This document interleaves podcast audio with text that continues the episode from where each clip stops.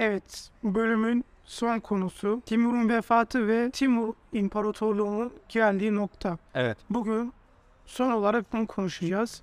Evet Yusuf. Timur, dediğim gibi Ankara Savaşı'nda bahsettiğim üzere bu savaş olmasaydı Timur Çin'i Yıldız'a batı verecekti. Timur Ankara Savaşı'ndan sonra Çin'e sefere giderken 18 Şubat 1405 tarihinde Otrar'da vefat ediyor. Vefat etmeden önce yani Çin seferinden önce şöyle Çinli elçiler geliyor ve Timur'a ele geçirdiği toprakların Çin İmparatorluğu'na ait olduğunu, ondan izinsiz alındığını iddia ediyorlar ve vergilerini istiyorlar. Daha sonra Timur kendilerine şöyle diyor: sizin iki elçi bu kadar büyük yani yorgunlusunuz, götüremezsiniz. Siz imparatora söyleyin, ben bizzat gelip kendim vergilerini vereceğim diyor ve burada aslında onlara bir gözdağı veriyor.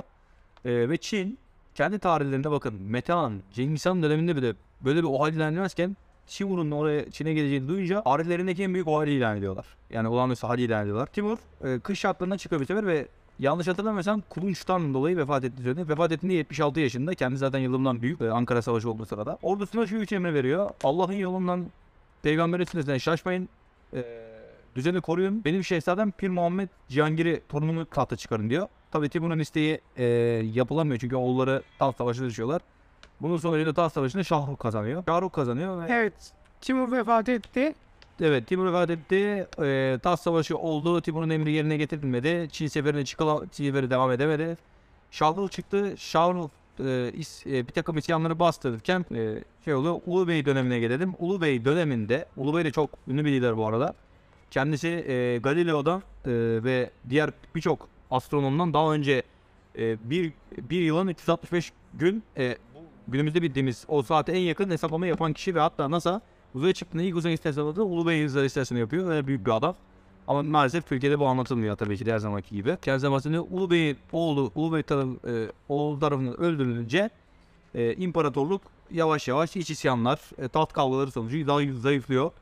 Yaklaşık bir 130 yıl geçtikten sonra Timur İmparatorluğu'nun ömrü 130 yıl oluyor. 200 yıla yakın bir süre hüküm sürüyorlar. Daha sonra Timur İmparatorluğu zayıflıyor, yıkılıyor. Yerine ardıl olarak Timur'un torunu Babur Şah, Babur İmparatorluğu kuruyor. Diğer bir ardılında Safavi İmparatorluğu olarak alabiliriz. Yani Şah İsmail olarak alabiliriz diğer bir ardılında. Daha sonra işte ondan öncesinde işte Akkoyunlu hükümdarlığı da var, onu da alabiliriz. Yani böyle bölünüyor. Cengiz Han İmparatorluğu gibi. Yani aslında bunda Timur'un bir suçu yok. Timur'un suçu değil bu. Timur'un ardıllarının suçu. Çünkü Timur'un eğer emirleri yerine getirseydi ben eminim ki Timur İmparatorluğu Osmanlı gibi 624 yıl devam ederdi ki zaten Babur İmparatorluğu da aşağı kalıyor. Yok, 587 yıl devam ediyor. Biliyorsunuz Babur Tanrı'nın en önemli özelliklerinden biri. O da savaşçı bir hükümdar ve aynı zamanda Taç Mahalli yaptıran hükümdardır kendisi. İstanbul Üniversitesi'ne gittiğiniz zaman girişinde büyük bir günlük bir kitap görürsünüz. O Babur Şah'ın günlüğüdür. İstanbul Üniversitesi kütüphanesinde bulunur. Gidip inceleyebilirsiniz aynı zamanda. Daha sonra dediğim gibi Osmanlı'la aralarında çok iyi ilişki oluyor. Yani eskisi gibi olmuyor. Çok iyi anlaşıyorlar. Birbirlerine yardım ediyorlar. O ona Batı'nın sultanlar derken sen Doğu'nun sultanısın tarzı mektuplaşmaları var.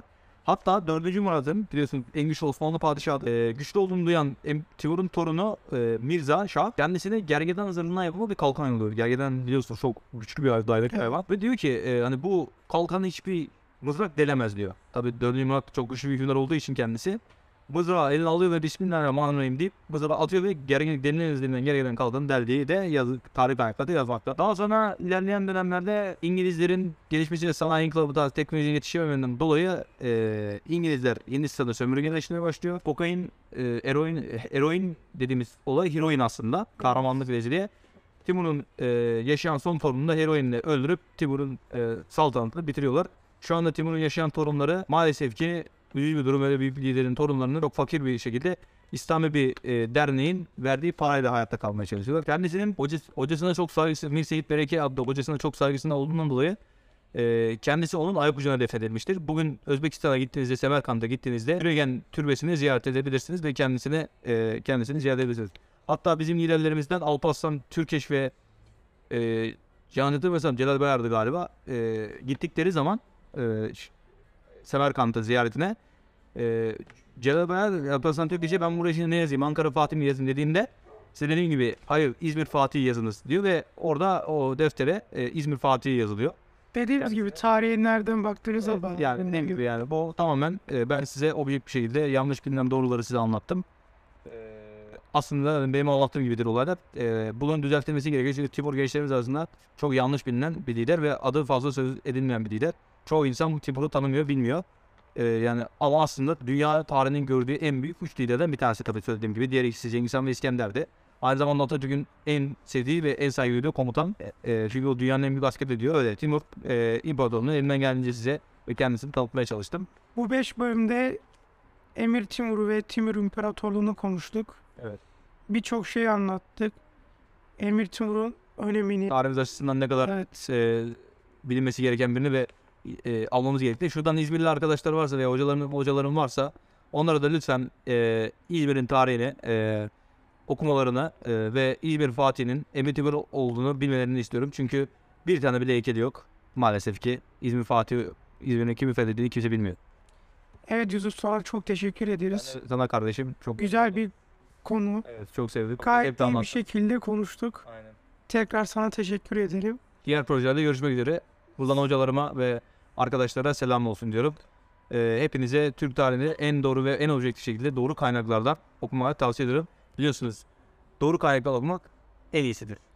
Ve aslında her kaynaktan okumak, tabii, her kaynağı ayrı ayrı inceleyip evet, en doğru sonuca siz karar verebilirsiniz. Dediğimiz gibi tarihe nereden baktığınıza bağlı. Sizin siyasi ideolojiniz neye uygunsa buradan da bakabilirsiniz. Evet. Bu tarihin doğru veya yanlış olduğu anlamına gelmez. Nereden baktığınıza bağlı. Dediğim gibi bu günümüz dünyasından bakarsanız kardeş katli ne kadar da hoş görülmese de o döneme göre baktığın zaman gerekliydi. Bu tarz birçok da olay var zaten. Tarih bunu bize göstermiyor. Sahne benimden bugünlük bu kadar. Başka bölümlerde görüşmek üzere.